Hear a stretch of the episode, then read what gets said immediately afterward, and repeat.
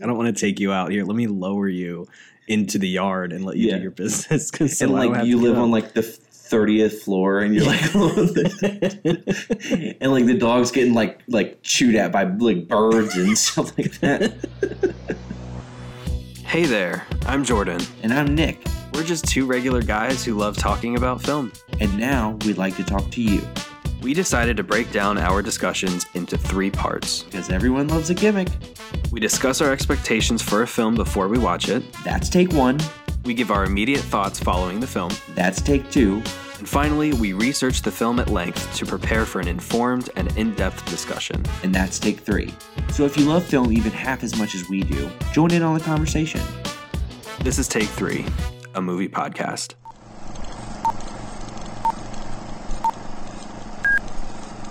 Take 1. So when you first texted this movie to me, you did a typo and you said Rear Window. And I was like, what the hell? I've never even heard of that movie, but I'm all for it. Like, if you think it's a good movie, let's do it. I know nothing about it, but let's do it. And then I realized that you said that you meant to say Rear Window, the Alfred Hitchcock movie. And I guess that doesn't really matter because I know nothing about that movie either. So.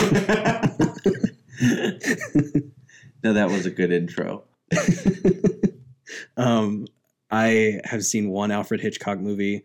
Again, as you all know, chronically uncultured here. If you told me Rear Window, I could tell you, oh, that's a movie. I could not tell you anything about what it's about. So what I also told you in that text message is that I could tell you a movie because it's been remade in a sense and it has a different name, and I could tell you that movie and you would instantly know what it's about. I still don't want to know. In take 2, I do want you to tell me what movie it is, but basically it's not my favorite Hitchcock movie. My favorite Hitchcock movie is North by Northwest, but it's definitely one of the top. It's such like an interesting premise. I can't explain it to you, but the idea of it is so good. And I remember seeing the remake before I ever saw Rear Window, because I didn't see this till college. So when I saw the remake, probably as a teenager, I was just like, whoa, what a cool premise. I don't remember how well the remake really holds up, but I know that this movie is very good. Are you positive that I've seen the remake of this movie?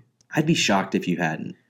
Well, and you all that are listening, I really hope that you guys know what I'm talking about too, but this movie was remade. I don't know what to talk to you about. I'm not as gleefully excited about being able to show you a movie you haven't seen, but this is step 2 of us going in blind. And I guess the next step would be seeing a movie we've never seen before. So that's good. You mean neither of us have ever seen before? Yeah, like I hadn't seen The Matrix. Right. And you haven't seen Rear Window, and I guess the next step is... But like, well, yeah, okay. I just think that the last episode was interesting because I feel like you've seen so many more movies than I have.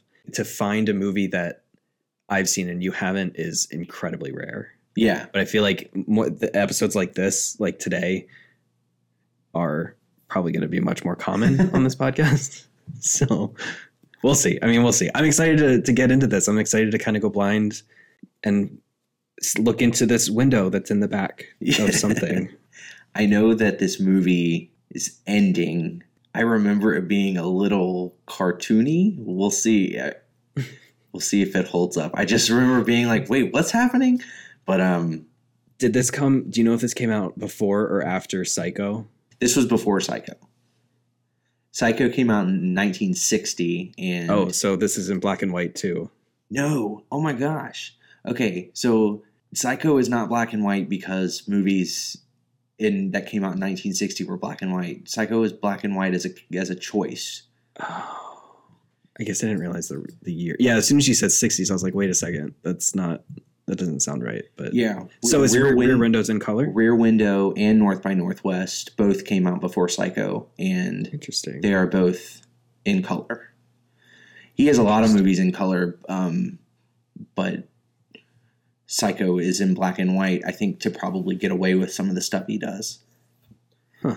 I feel like maybe I've heard that, or maybe it was a stylistic choice just because of because of the fact that it's like a dark story.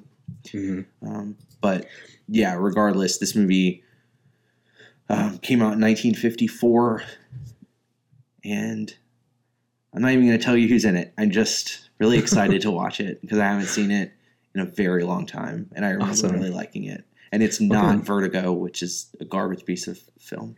Yeah, I hear you talk about Vertigo a lot, but I'm interested to learn more about Alfred Hitchcock because he seems like a cool guy. I think he's celebrated for sure. So yeah, but so is Kubrick. He's anyway, very celebrated. Shut up. And T.Y. No, Hitchcock is better than Stanley Kubrick, and I'd imagine that what I just said about Vertigo is going to piss people off because I think I'm on a hill by myself when people don't like Vertigo.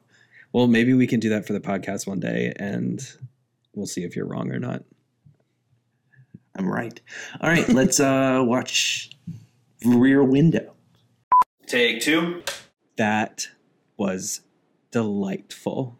I'm so glad you liked it. That was so delightful. It probably could have been an hour shorter. I think cinema has evolved quite a bit since then, but it's gotten a lot less patient. Yes, for sure. And I mean, understandably so. Our attention spans have vastly devolved, but that was cute. It was like a thriller, but at the same time, like kind of funny. Lisa, that was her name, right? Which one? Lisa is Grace Kelly. Right. She, I think, in the end, when she's like doing her whole heist thing, the whole time she just had like a positive attitude about the whole. I don't know. I just loved it. What I think is so great about the dynamic between them is that like they start, you know, sort of at odds, obviously, and he's about to say like, "Hey, we can't do this. If you want to move forward, I can't." And they are pulled together by a mutual distraction, you know. Yeah. And through the whole thing, I don't know if it's something in her head where it's like, oh, I'm going to prove to him that I am capable of this, or if it's just that she is capable of this. But she goes out on a limb.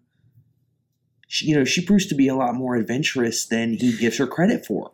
Oh, that's a good point. Yeah. You know, and super smart to grab the wedding ring and to mm-hmm. It's such a fun, interesting movie. Even I will say that I don't want an hour cut out of it. I love every moment of this. There were points when I was like, okay, something's got to happen. Or like I was so distracted by his people watching and seeing like, do I need to pay attention to these people in the windows? Like, are they going to, you know. But by the end of it, you really do benefit from having paid attention to all of them because you see the woman who's struggling with being alone, you know, to the point where someone needs to call the police on her, having her be distracted by the music and drawn to the guy who's basically a musician, a struggling musician. You know what I mean? Mm-hmm. And yeah. The woman who's like overwhelmed by all these guys all over her, winding up being with a guy who's, you know, not your typical with a short little guy with glasses. Yeah. It's a complete story. Like each of those little vignettes were really interesting on their own, I think. No, I think you're definitely right. I think it did drag a little bit.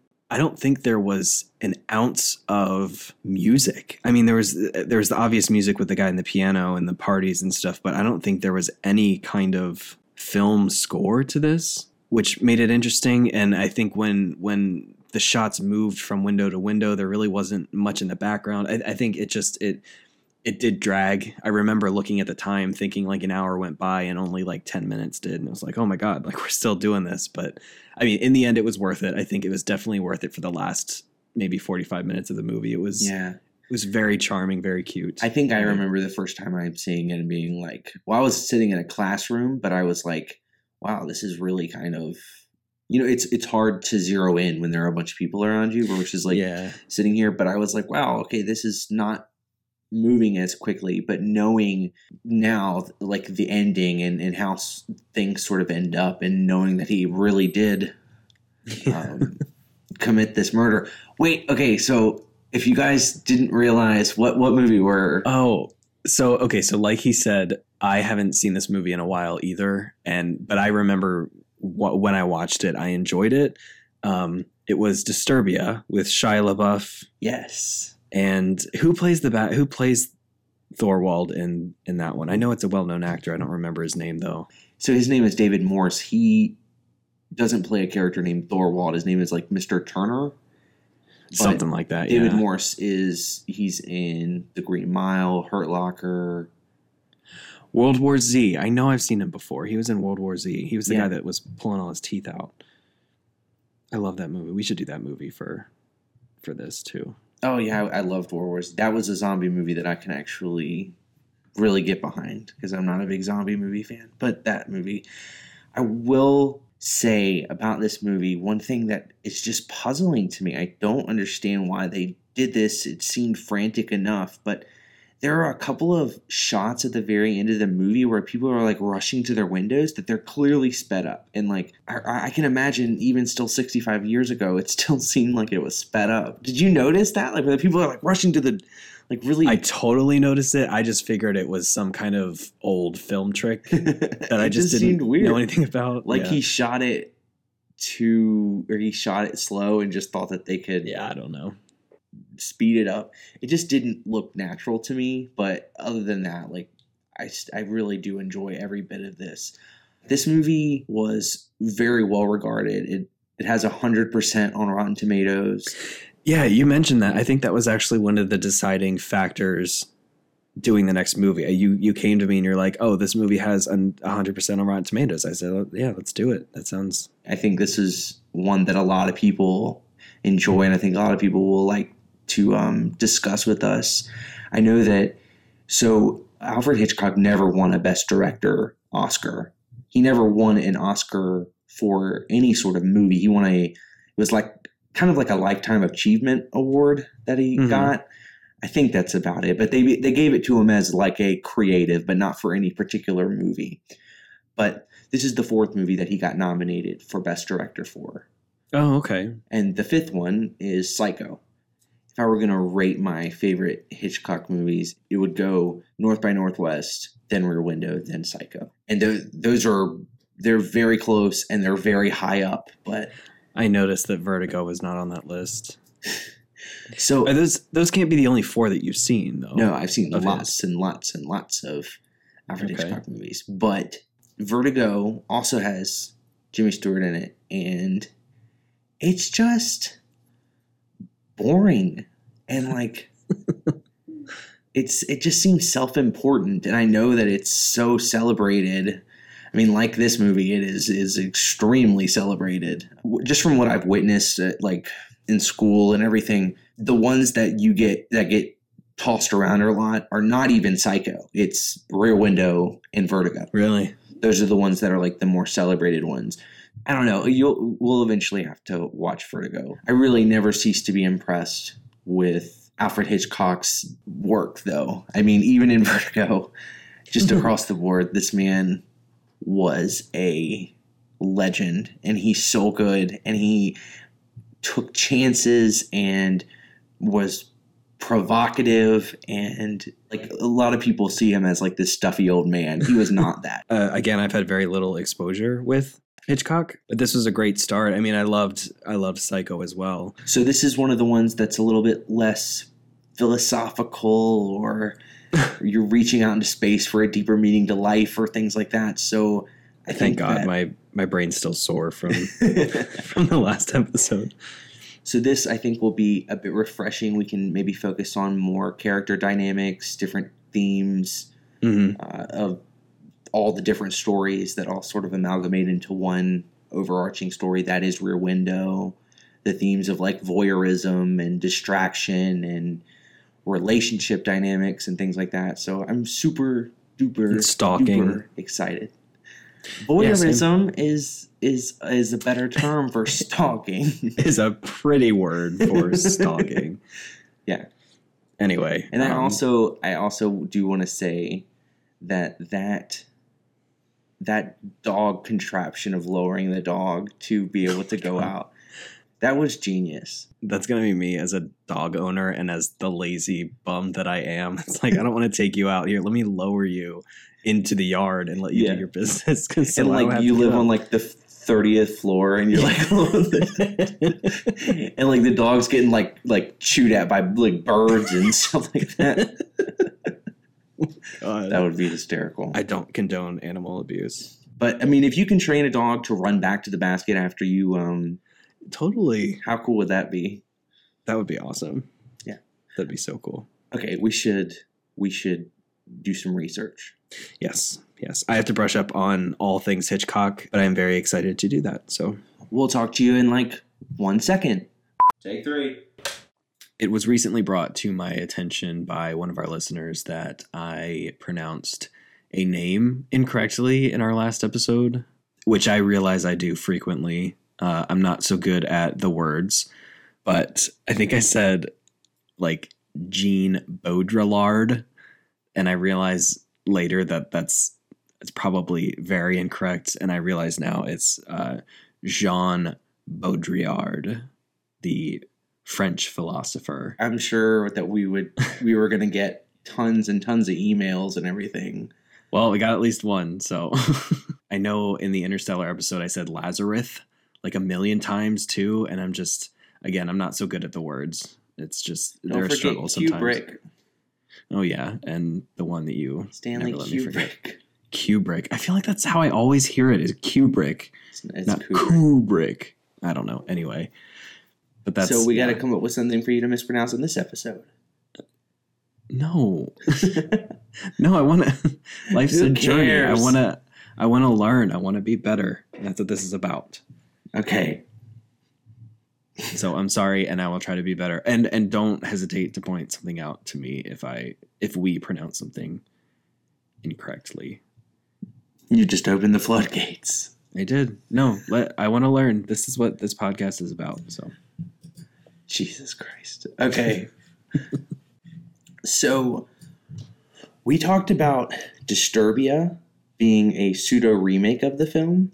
Yes. But what I didn't know, actually, is that there was a made-for-TV remake released in 1998. Called Rear Window? Yeah, with Daryl Hannah and, get this, Christopher Reeve, like the guy who used to play Superman, who at the point in his life was a full quadriplegic. I mean, well, that makes sense. Like, but isn't that crazy? Like, they actually got, like, Christopher Reeve, like, played that, and, like, after he had gotten in his accident, and like I actually am really interested. I want to see it. Apparently it's not very well received, but just but still, like, seeing how somebody in that situation would react. You said he was a quadriplegic, like he was quadriplegic, right? So he couldn't move his arms or his legs. Exactly. That was like real life. Wow. Christopher Reeve got thrown from a horse and he became a quadriplegic in real life. And so I like the fact that he was able to play this role, but I can't even, like, because you think in the 54 version, Jimmy Stewart, you know, fully has full function of pretty much everything. So except for one leg. Yeah. So he's, you know, able to go and get his camera and sort of wheel around and things like that. But so you're saying the role was adjusted for. Yeah. Like he couldn't move anything. So apparently, from what I know about it, is that they said it was sort of awkwardly modernized, awkwardly adapted. The reviewers that were talking about it said things like the story beats didn't work as well. It seems like maybe it's probably not that great of a movie, but I would think it would just be interesting. It's an interesting dynamic to have somebody who has really no, you know, function of movement. Yeah. No, that's interesting. I should look up. I want to look up some clips of that now. So we should watch Disturbia and the 1998 Rear Window at some point just to see comparisons. Yeah. I am not against that. So speaking of that movie and Disturbia and this 1954 version, and pretty much the majority of the Hitchcock movies that I've at least seen, they all have a lot to do with voyeurism. And that seems to be the main theme of this film. Yeah, for sure. I was thinking about it and I'm like, wow, there are definitely aspects of that in a lot of his films, like Psycho with Norman Bates looking through the eye hole and watching Marion Crane. Mm-hmm. There's aspects of it in the movie Topaz and The Lady Vanishes. So I have this quote from Hitchcock that even talks about this. He says, "We're all voyeurs. I bet you that 9 out of 10 people, if they see a woman across the courtyard undressing for bed, or even a man puttering around in his room, will stay and look. No one turns away and says, 'Oh, it's none of my business.' They could pull down their blinds, but they never do. They stand there and look out." So I think the idea that so much of his work has callbacks to voyeurism, and very explicitly in this one, he's making a comment on society. But you think about it, I mean, like, all film is voyeuristic to a degree, because if we are suspending the disbelief that this is real and entering ourselves into this world, we're just watching things play out in front of us anyway. So it sort of taps into this voyeuristic nature that humans have. Only with the advent of, like, virtual reality and things like that will that go away to a degree, because you'll be an active part of the film experience. But until that point happens, I think pretty much all film is voyeuristic. I never really thought of it that way. Yeah. It's an interesting take. I saw a lot of discussion in my research about how the apartments across the courtyard sort of represented mirrors, and how they reflect Jeff and his relationship with Lisa, with Mrs. Torso, the woman who, like, the very beautiful, traditionally sexy woman that he sees, like, undressing and everything and having all the men over. The ballet dancer. Yeah. Yeah. He sees that seemingly imperfect matches and relationships can still be perfect towards the end, when her husband comes home and he's this, you know, shorter statured guy with glasses. And he sees in Mrs. Lonely Heart, was that her name? Yeah. That living alone can have its consequences. And with the Piano Man, he sees that a relationship takes patience and hard work to be successful. And I kind of wanted to bring up this discussion because that kind of leaves out the balcony sleepers and the honeymooners that he sees across the way. Yeah. I'm not really sure how they fit in with that narrative. Like, I think the points that were brought up in the research that I found were valid, but they weren't sort of all encompassing. And I wanted to know if you had any thoughts on that. Well, so I think that there is definitely a statement to be made about this newlywed couple that is really hot and heavy at first and super excited. And that's probably how Jeff and Lisa were at first. And then when reality sort of sets in, they realize, okay, you know, maybe things aren't as perfect. I mean, the last bit we get of this honeymooning couple, or, you know, this couple that's just moved into this apartment, is, "We wouldn't have gotten married if I didn't know you were going to quit your job," or something like that, where, yeah, you know, like, suddenly things are actually, like, we're struggling, you know, suddenly things, mm-hmm, like we're having our first sort of, like, quarrel as a married couple. I think that is another facet of a relationship for sure. You know what? I don't know too much about the people that sleep outside. They really stick out to me too much. And I honestly, are those the same people with the dog? I think so. Yeah. Because there was also the woman that lived, like, under them that was on the ground floor. Yeah. Yeah. I think that there needs to be, like, in a situation like this, certainly we're suspending some disbelief anyway that all of this stuff would go on out in the open and, you know, all that. But I think for me, it would have been maybe a little bit too much to have every single character have, like, a story that mirrors directly to the protagonist of the story. Like, you have to have, I think some characters are in there just to sort of flesh out other characters. Really, the woman that is lounging in that chair, the thing that sort of stands out to me is it's through her character that you first see Thorwald sort of being mean or sort of lashing out when she's like, "Oh, you need to garden differently, or you need to do something with your garden." And he's like, "Why don't you just shut up?" Like, yeah. and you would think that that's normal. You would think that he's normal, but it's actually, I think, meant to sort of later on, obviously meant to set up that he has, you know, anger and... Yeah, he's not the nicest. Yeah, he's a murderer. So what I gathered most from this story, I think, is the idea that someone's situation or the things that they are capable of are often really hard to, like, surmise at first glance. For lack of a less cliche phrase, like this movie isn't about not judging books by their covers. Like not pigeonholing into a box based on your perception of someone. Okay. Because at first that's pretty much all we get from this film is someone's perception of each character. You know, we're watching Jeff watch these people. Like, for example, to bring up Miss Torso again, you see her at first and you may think she's this bombshell dancer that enjoys the company of men and has them all throwing themselves at her. But it's not until the very end when Jeff, who has essentially been our lens throughout this entire film, is sleeping. And we actually get to see for ourselves what's really going on, which is she has a loved one in the military who, again, by the way, isn't exactly the typical guy you'd think she would go for.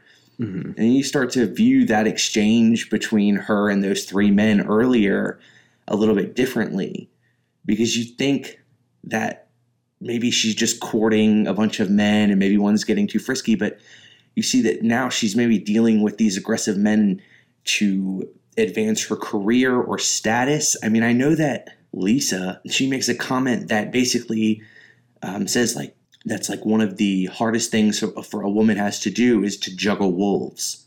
Yeah. You know? Yeah, and that's a great line. So, oh my God, she has so many great lines. I love her. So it's not like she was a floozy that was like dating around and things like that. You know what I mean?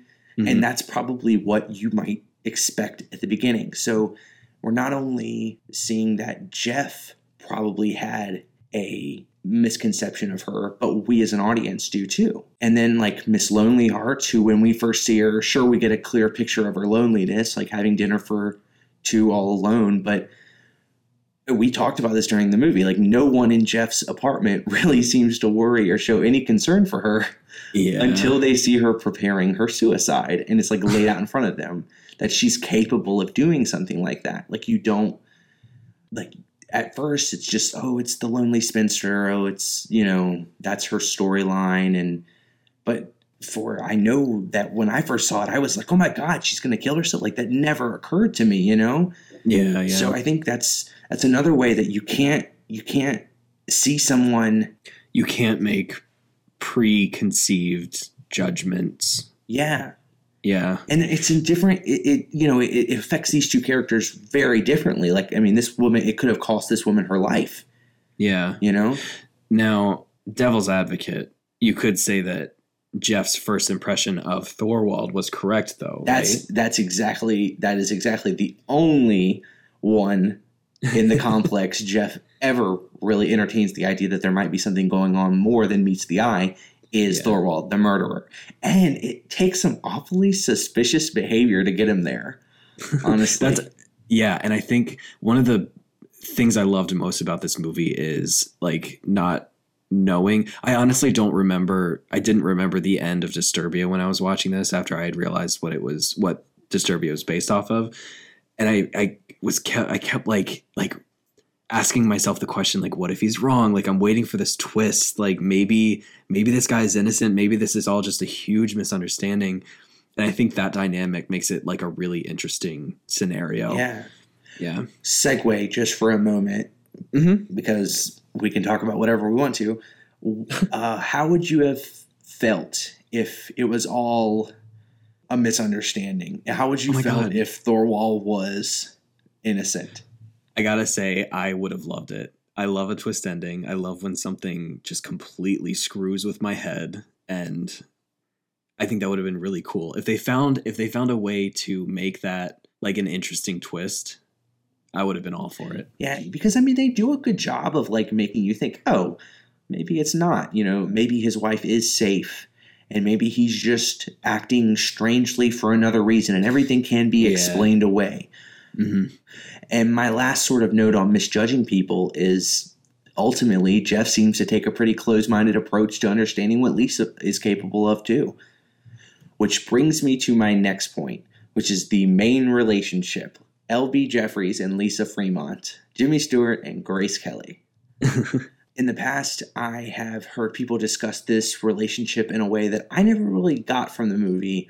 Basically, people talk about how mean he is to her and overall how grumpy Jeff is as a character.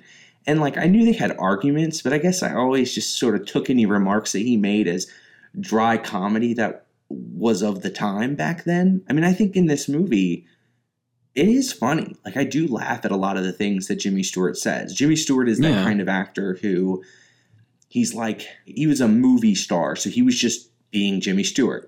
And he's Jimmy Stewart and everything. You know what I mean? And he's sort of, so that sort of dry wit, that sort of like the way he talks and all, I can't do it. I can't do good impressions, but just like, you know what I'm talking about. Like when I say Jimmy Stewart, a very specific type of role comes forward in your head. Mm-hmm. And I just figure, you know, that's just being him. And in this movie, it's funny. I'm going to interject and say that I really enjoyed his banter with Stella. I think Stella was my favorite comedic element in this movie. Yeah. I'm not going to comment on him as a person back then, but I don't know too much about it to talk about. And it's not really surrounding this movie. It's not like when we were talking about Kubrick specifically being problematic on the set of The Shining, but Jimmy Stewart is apparently not the greatest guy when you go back and look about certain beliefs and things like that he held against, you know, people that are different than, jeez. Yeah. It's, I did not know that.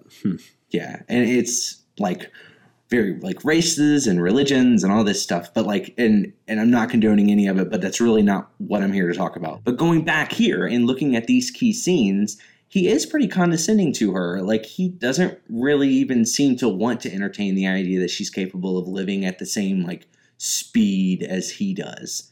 Mm-hmm. And sure, she doesn't react to it well. I know that we had a conversation during the film where she was reacting negatively as well. But like, who would react positively? The man that you're trying to marry is saying you're too perfect and like your status in life should be held against you. I don't agree with that at all. I think that's he was just looking for an out, in my opinion. But I think you could ultimately view their relationship arc in the film in two ways. So it's Lisa getting involved in the investigation and risking her safety to prove to Jeff that she's capable of more than he's giving her credit for. So the key word in that being prove, or how I view it, that she is simply behaving the way she normally would. And she is capable of adventure and her actions are just showing that to Jeff. And I think that makes her a stronger character. Mm-hmm. However, playing devil's advocate, you do see her switch books at the end. So this might signify that she's like putting on a show for him. But in my eyes, she just now comes off as a woman who can read and enjoy both, maybe? I don't know. I just... Yeah, I'm not sure I really like the idea of her indulging in her interests behind his back. Yeah. I don't know how I feel about that, but... I think that there is definitely something to be said for her sort of switch. When she notices that something is wrong, she switches into action and not only goes out there and does something that you would not expect her to do, you know, climb up the fire escape and all do that stuff. But what I think was really cool is she used her knowledge as like a socialite, someone who does get dressed up and take, you know, a handbag and wears jewelry and all this stuff and makeup and stuff. And she uses that to her advantage as well. She's smart. And ends up saving the day ultimately. Absolutely. Like that's, absolutely. Yeah. I mean, it's that part is bravery, but I think what gets her out there and what gets her really on board is she's able to say like, no, she would not leave without... Without her wedding ring. So I think this is a really interesting discussion. I came across a video when I was researching, and the narrator of or creator of this video talked a lot about gender roles in this movie. And she mentioned that she wasn't really sure if this was intentional or not, considering the times, considering this was made in the 50s. I'm not sure people were as socially aware as we are now. I would love it if this was intentional, but she mentioned that with almost every shot that involves another character, Jeff is below the other character. He's either on his bed being massaged by Stella or being like held by Lisa, and she's like above him. And even when the cop comes to investigate, I mean, and like understandably so, like whether or not this was intentional is unclear, because I feel like just because of the circumstances, because he's in a wheelchair or on a bed and can't really stand up, Like he's either sitting or lying down the entire film. So I'm not sure if that was intentional or not. It's just an interesting point. That is, I think that's interesting because you can definitely make the cinematic argument that he is supposed to be helpless. Yeah. I mean, you know what I mean? Because he really has to get someone to do everything for him. He can do nothing for him. And then he's able at the very end, you're able to be like, oh my God, he's stuck and Thorvald's right there and he can't do anything. Right. You know? Right. So it's like, it adds to the suspense of it all.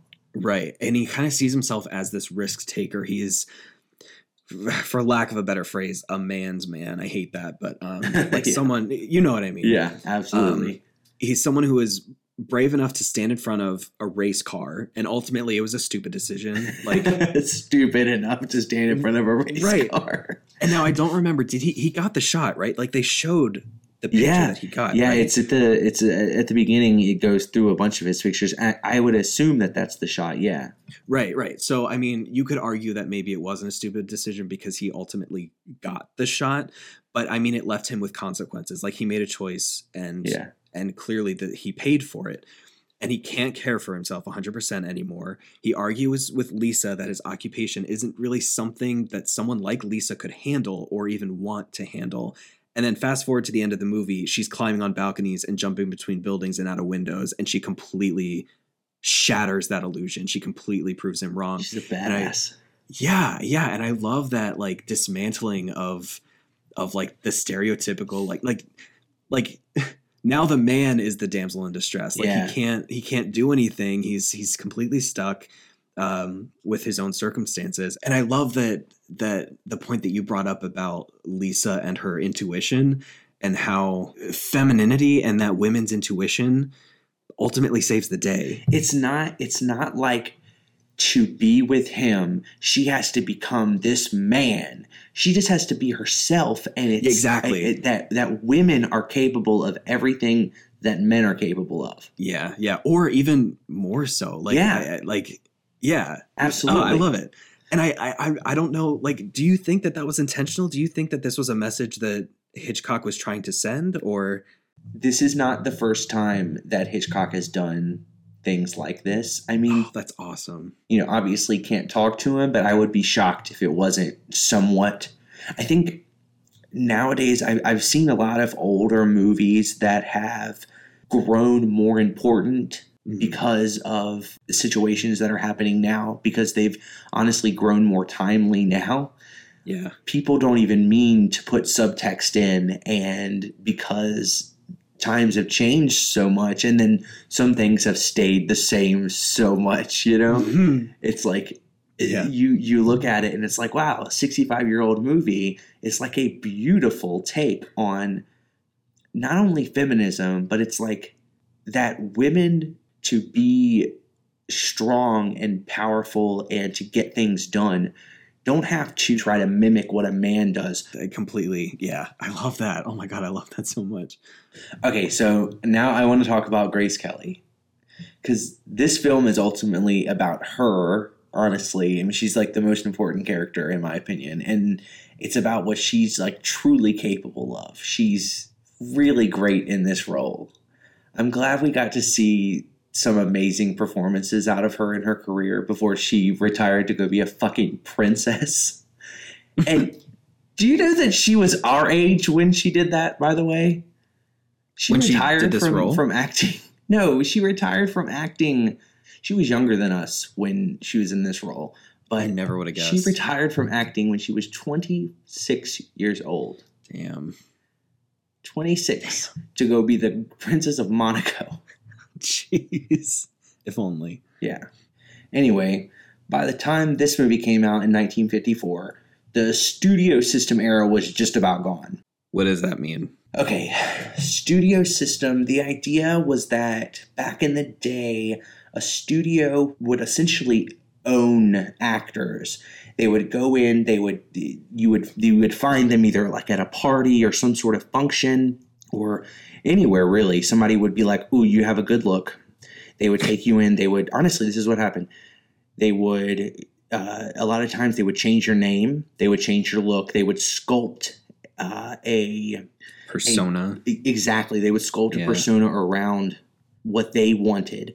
A lot of times that meant changing where you were from, things like that. And what they would do is that they would cast you a lot, but essentially the studio owned you. You know, you were theirs and you were actively in their movies, and you would be in a lot of movies. I don't know if you've just seen movies about old Hollywood where it's like you're on this movie and then, oh, it's my next picture. It's because I'm shooting it in like a few days, because they were just like, you're going to be in this one, this one, this one, this one, this one. Like, they were really making a ton of movies back then because actors are freelancers now, essentially, right? So actors go wherever they want to. But back then it was like a situation where you're a representation of this studio. Exactly. So that doesn't seem ethical. That's like, well, it was 65 years ago. I mean, nowadays you wouldn't think it was ethical, but back then, I mean, people got away with a lot of shit back then. People get away with a lot of shit now. And they still, yeah. So that was pretty much over in 1954, though. Okay. But she was still just churning movies out at this stage of her career. She had 5 movies come out in 1954. Oh my God. Including Dial M for Murder, which is also from Hitchcock. Uh-huh. And The Country Girl, which is the movie she won her Oscar for. It was 2 years later that she... ultimately, that she did retire. But she's someone whose filmography I would love to show you more of. Like, I think she is so amazing. See, that's the thing. Again, uncultured. I feel like I hear her name all the time. This is the first movie that I've seen her in. I couldn't name you another one that you haven't already mentioned. I gotcha. Well, but I want to too. If it makes you feel any better, before... the I Try to Be Like Grace Kelly song from Mika. Yeah. I had never seen anything of her as well, but that's what got me sort of like, okay, I need to know who Grace Kelly is, and she's amazing. But in my opinion, from what I've seen, she is at her absolute best in this movie, especially for what she's done with Hitchcock. Because, like, I am honestly not a huge fan of her in Dial M for Murder. It feels very, like, disingenuous to me, her in her role. I understand. I trust her, though. But I love her. She's in a movie called To Catch a Thief, and that was her last one with Hitchcock. But in my opinion, like, Lisa feels obviously more realistic and grounded, which I really like, because it's just Catch a Thief is a movie about a jewel thief, and... it's very like driving down the road on a highway and all that type of stuff. But this just feels so like grounded and down to earth. And it can be a movie that is highly unrealistic. The fact that all of these stories are playing out in front of us all at the same time, all with these story beats not overlapping each other in a way that makes them unimportant. They all happen at the appropriate time. Yeah, but conveniently. Exactly. Yeah. And they're all happening, you know, right in view of the window. Everyone's being loud enough to be heard and expressive enough to be seen. But what I love about this story is that it's such a small sort of point of reference. Yeah. That you're able to look into these people's lives, but what your point about it being a mirror, it's like, how does this affect?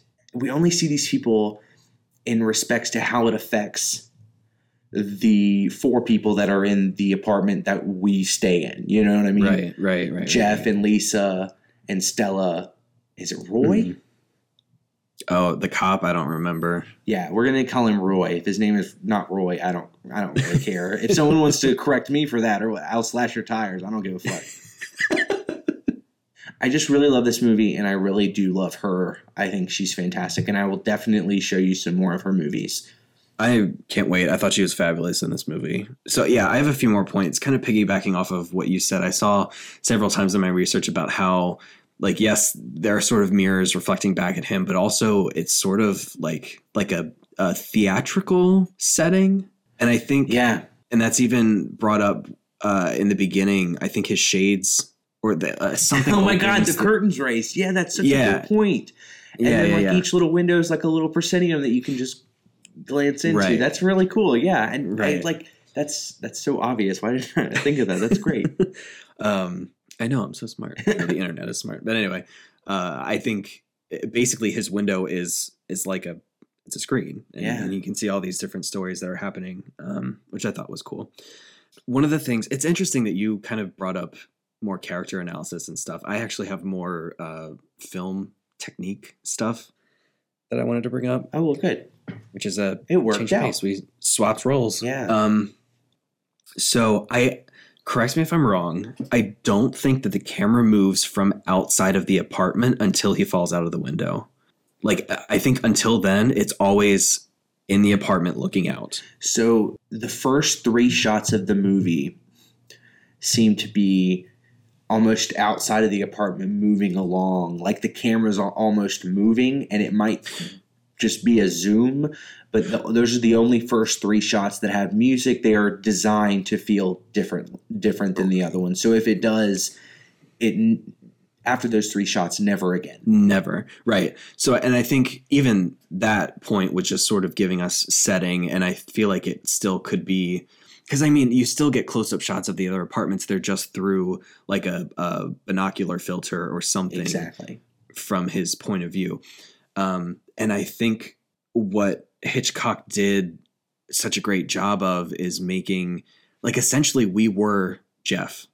Like, the audience, through doing that, like we became Jeff, and he created this great sense of like claustrophobia and being stuck in this room and only seeing things from one particular perspective. Mm-hmm. And going back to the whole dated aspect of this, I'm not entirely sure if this was intentional or not, but I would say through like the first 4/5 of this film, I was very like impatient because, truth be told, I was a little bored. Not that I disliked it, but I was kind of like, okay, I'm really waiting for something to happen here. But I mean, it kind of fit because I could not imagine being stuck in one room for, what was it, 7 weeks that he had to do that? I felt like Jeff because I was stuck here, and I was kind of like waiting for something to entertain me, and all I had were these windows and these glimpses into other people's lives, and it made that sense of claustrophobia in the viewer's eyes, I think. Yeah, absolutely. I think it's so interesting that, because I'm thinking like claustrophobia. When I think claustrophobia, I think completely like boxed in, and like window is the last thing I think of when I think of claustrophobia. But the idea of like seeing all this stuff and knowing you can't move, knowing you can't leave, you are stuck regardless of whether or not you can see into other places. You're right. Like it's all to sort of render him useless. Yeah. Other than his like mind and, you know, him talking. And then the very last thing we get is an exchange between like the killer comes to his house, and you're like, holy shit, you know? Yep. And all that is broke. Like, I'll go into more of this later, but like all that is broken when he falls out the window. That's the like first time that we get that fresh perspective. And I think this sense also hits heaviest when Jeff is watching Lisa get like attacked, and he's like, what do I do? Yeah. Like, I cannot do, I'm just watching. Exactly. So that I thought was very cool. So amazing. Another thing that I noticed about this movie, it had very little, if not none at all, like an official score. So yeah, there's music that plays at the very beginning. Right. But like that's over the credits.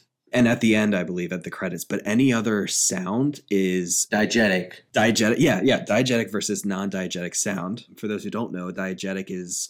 So it's like if a character in a movie was listening to a radio, that music would be diegetic. It's music that the audience hears, but also the characters within the film hear.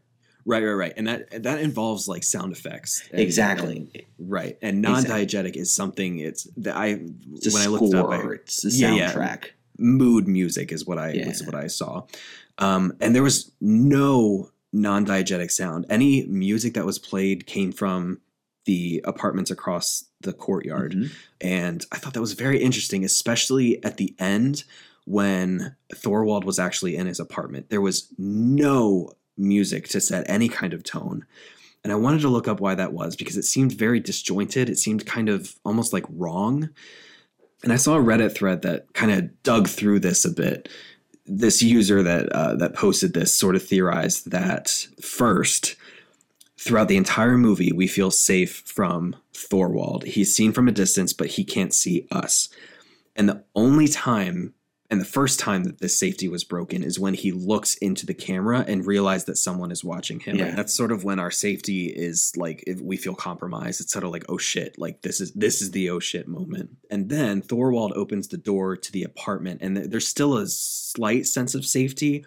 I think between their conversation, Thorwald is very briefly like at ease and maybe confused. And this is sort of going back to my anticipation of there being a twist or some kind of misunderstanding. But Thorwald's standing there and he maybe feels sort of helpless, like he doesn't know what to do. He's trying to figure out if he can get away with this. Yeah, he's not like a mustache twirler. Like, it's not clear even then that they've pegged him as the killer. Like, for some reason, it's like, oh, I was expecting to, like, oh, is he going to be like, you got me all wrong? Like, this is not, you know. Exactly. So there's still that sense of like, okay, maybe the real monster in here is Jeff. Maybe he's framing this innocent man for something he didn't do.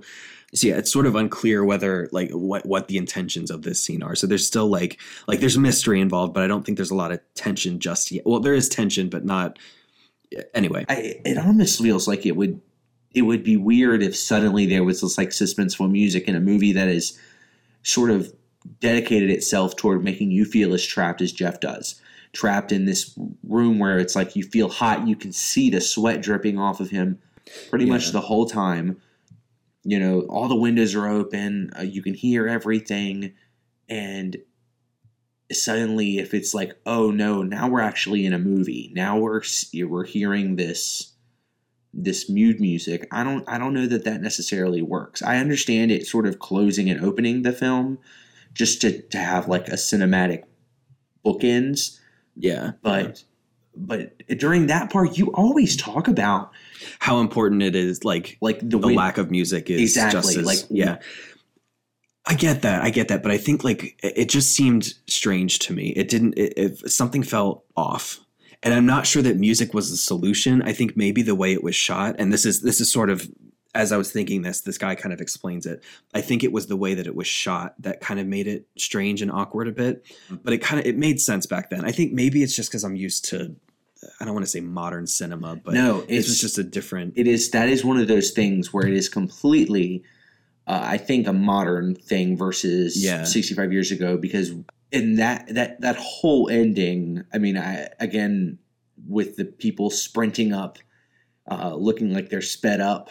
Yeah, you know, and then it just it feels like things that maybe you could get away with back then, but nowadays, like, you know, if someone's taking a step and he flashes and he's like, ah, and then he takes another step, ah, like nowadays, if that person didn't charge, modern audiences would be like, why the fuck didn't that guy just run at him, put his hand over your face and run?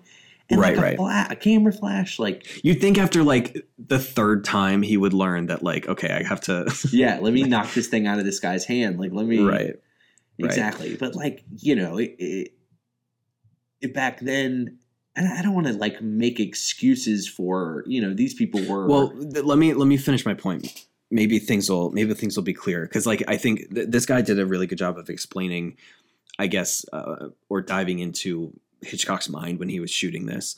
So there's some tension when Thorwald's in the room and is, you know, on his way to Jeff. And I think the real turning point is when Thorwald and Jeff are in the same shot. It's when he finally does attack him and is trying to throw him out the window. And it's only then when Hitchcock resorts to this rapid cutting, when there's no tension left, like there's no more space between the two of them, like he is on top of Jeff, and then he creates this panic by filming outside of the apartment on an angle that we've never seen before, and like cutting back and forth to people leaving their apartment and Thorwald attacking Jeff. And I think it was interesting. It was certainly a scene that I've never seen before, a sort of a technique that I've never seen before. And maybe it wasn't as successful to me, but I can admire the I don't know what the craftsmanship there, I guess. I don't know. I thought that was interesting. Yeah, I think there's something to be said about how subtlety has made its way into filmmaking since then, basically. Like even in silent films and things like that, it was all about being super expressive. And now you want to be able to convey that with like the simplest look, you know? Like when Miss Lonely Heart gets upset, she just goes, you guys can't see this, but like she just like throws her hands up in the air and falls. You know what I mean? Nobody does that. Like I think back then there was an aspect of having to be expressive and to show the emotion that way. That was just like the typical thing to do. Nowadays, you wouldn't do that, but it's kind of hard to think of how somebody would show that kind of emotion being, you know, across a courtyard, through a window. You know what I mean? Like the subtlety, being able to convey that, but then also still being able to be as subtle as we need people to be in modern day movies.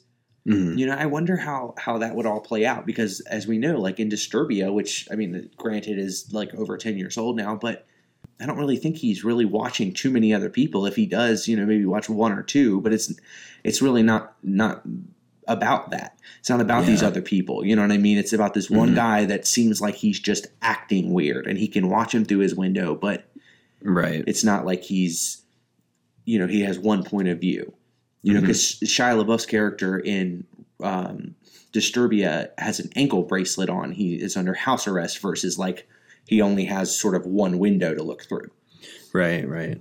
Yeah, I think the only two people he was looking at was his like hot neighbor. Oh, shit. Yeah. Female neighbor. And then. Oh, my God. Yeah. Okay. So you're right. You're right. And she kind of winds up being – that movie is very, very loosely based on this film. It's not necessarily like – but it's still like the idea of it is such a cool concept of like looking over. I live across the street from a serial killer, and that is like the scariest thing, because it's like you would almost have to like catch them in the act, because it's someone that you need to be cordial with. You can't just outright accuse somebody, because like if you do, then you're the weirdo, you know, you're the one who's spying on someone.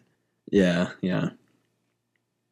Yeah, I really want to watch that movie. Yeah, me too. We definitely should. So to kind of wrap this up, I have one last point. I noticed that there was a big theme here of risk and reward, and I think it's foreshadowed with his leg. I think he took the risk by taking the shot that ultimately got him in the accident and broke his leg. Yeah. And I think that whole like small anecdote is sort of projected into the entire rest of the movie. His voyeurism is a risk, just like his accident was. He's risking people watching him watching them. Yeah. But it paid off just like the accident did, because he got the shot and ultimately like they got the guy. Yeah, that's a really good point. It's like repeated themes. Right, right. That was like one of the biggest lessons we were taught in film school, is that good stories have repeating themes. Mm-hmm. And I'll give you one more. It was a risk to, finally get engaged and married to this woman that he didn't really think he was going to have a future with, or even was willing to try to have a future with. Yeah. But the risk paid off, because, you know, we see in the end that they lived, quote unquote, happily ever after. Like, yes, he has two broken legs, but at least he's with his lover, and they can kind of live happily ever after this. And I don't know. I thought this movie was so charming. Maybe it definitely takes some patience to get to, you know, the climax, but I think ultimately it paid off. It was worth it. So it's a story that deserves and receives its happy ending. Absolutely. You guys should watch Rear Window. I really hope you have, if you've listened to this whole thing, but, if you haven't and you've made it this far, like, you should still go see it. Yeah. If you haven't and you've made it this far, I'm pretty sure that it's Dave. Hi, Dave. No one's going to know who that is. Yeah, I don't care. Shout out to Dave, one of our more dedicated listeners. We really appreciate. We love you, Uncle Dave. Okay, yeah, so let's play a game. So it's been a while since we've played a game. I think we skipped a couple episodes there. But I guess we did. Yeah. Not the greatest at this, but we are good at this game, and we're going to play the top 5 game. Yes. I love games. Me too. We're inviting you all to give us your top five favorite of what is this genre. So in honor of Alfred Hitchcock, we are doing our top five favorite thriller movies. Yes. Yes, I'm very excited. We should do rock, paper, scissors to see who goes first. Okay. Rock, paper, scissors, shoot. What is that? It's a fireball. Just go first. It melts your scissors. You nerd. So my fifth favorite thriller movie is Get Out. That's a good one. I know. I really love that movie. It's a perfect blend of horror and thriller and social satire. And obviously, I know that we're both very enamored with the director and writer of that film. Yes. Yes. He's very talented. Jordan Peele did something that I think blends together a movie that actually does some good and means something, and a movie that to this day really, really, really makes me like genuinely frightened. Yeah. It's certainly a good one for sure. I do want to say that like this was challenging because I had to find even five movies that I've seen that are considered thriller. I promise you guys, like he has seen more movies than he's letting on. I think so. It was tough because a lot of these are like dual genres, but I tried to pick movies that I thought were thriller first or like thriller suspense first. So often nowadays, like there's everything is multiple things, which like good. I think that's the only reason that we're adhering specifically to thriller now is so that we can do other genres later. Yeah, because my horror list is a completely separate list from this, but these are ones that I thought were thrillers first. My number five is Happy Death Day.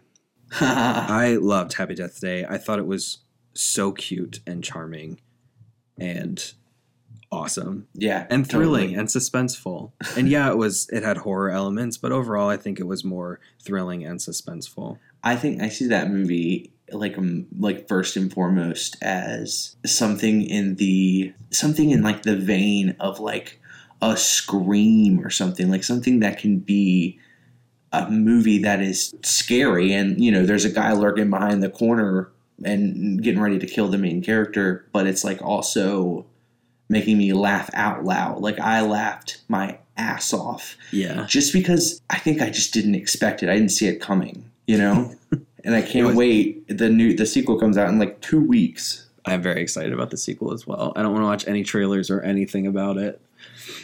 I love that movie. So what's your number four? My number four is Thoroughbreds, which is a dark comedy thriller. Like they're so it's very hard to pinpoint exactly what it is, but I love Thoroughbreds. It's got a lot of things that I really love, particularly the two protagonists. They're both not great people, but the two leads of the film, Anya Taylor-Joy and Olivia Cooke, are so talented, and they just acting each other's faces off in this film. And it's just like one of those movies that, again, like I wasn't really expecting much, but it's just really interesting. And I love that kind of dark comedy, like subtle performances. Mm-hmm. It's like an A24 type movie without actually being made by A24. Like it's very indie. Very indie. But if there was one like lesser known movie that I would recommend anyone watch, it's this one. Like this, go see this movie. It is hysterical and dark and amazing. Go see this movie because we'd love to do an episode on it. We'd love for someone to watch or just someone to listen to it. Yeah, I would do that movie in a heartbeat. Yeah. That would be amazing. It's fantastic. What's your number four? My number four, that was a really good one. And that if I hadn't already made my list, that one should have been on it because I really love that one. I would say my number four is Split. Yes, Split is so good.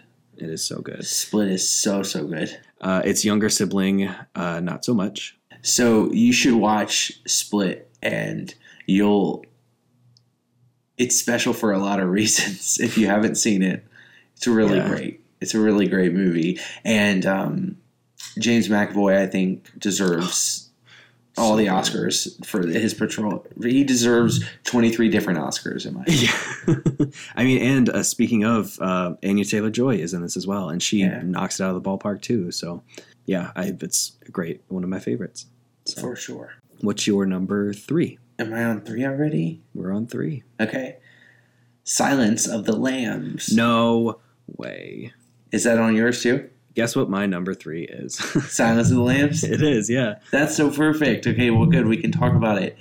Talk about suspense. That movie. That movie is a true thriller. And it's not only got some of the best performances in a thriller or a genre piece. It's got some of the best performances ever put to film. It won Oscars for both of its leads and its script, directing, and the movie. No way. Yeah. I wonder how many movies can actually say that they've done that. Like, less than five. Really? Uh-huh. Yeah, go see this one too. It was really great. I don't think you can go see it in theaters, but... Well, no, yeah. Go to your computer and rent it or something. Yeah. Or rent a DVD. It's so good because I like the fact that it balances...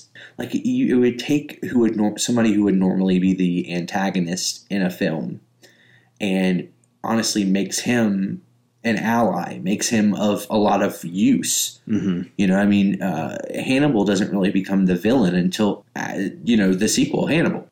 Yeah. He's not, he's of great use to Clary Starling, and that's Jodie Foster's best role, in my opinion. I think that's...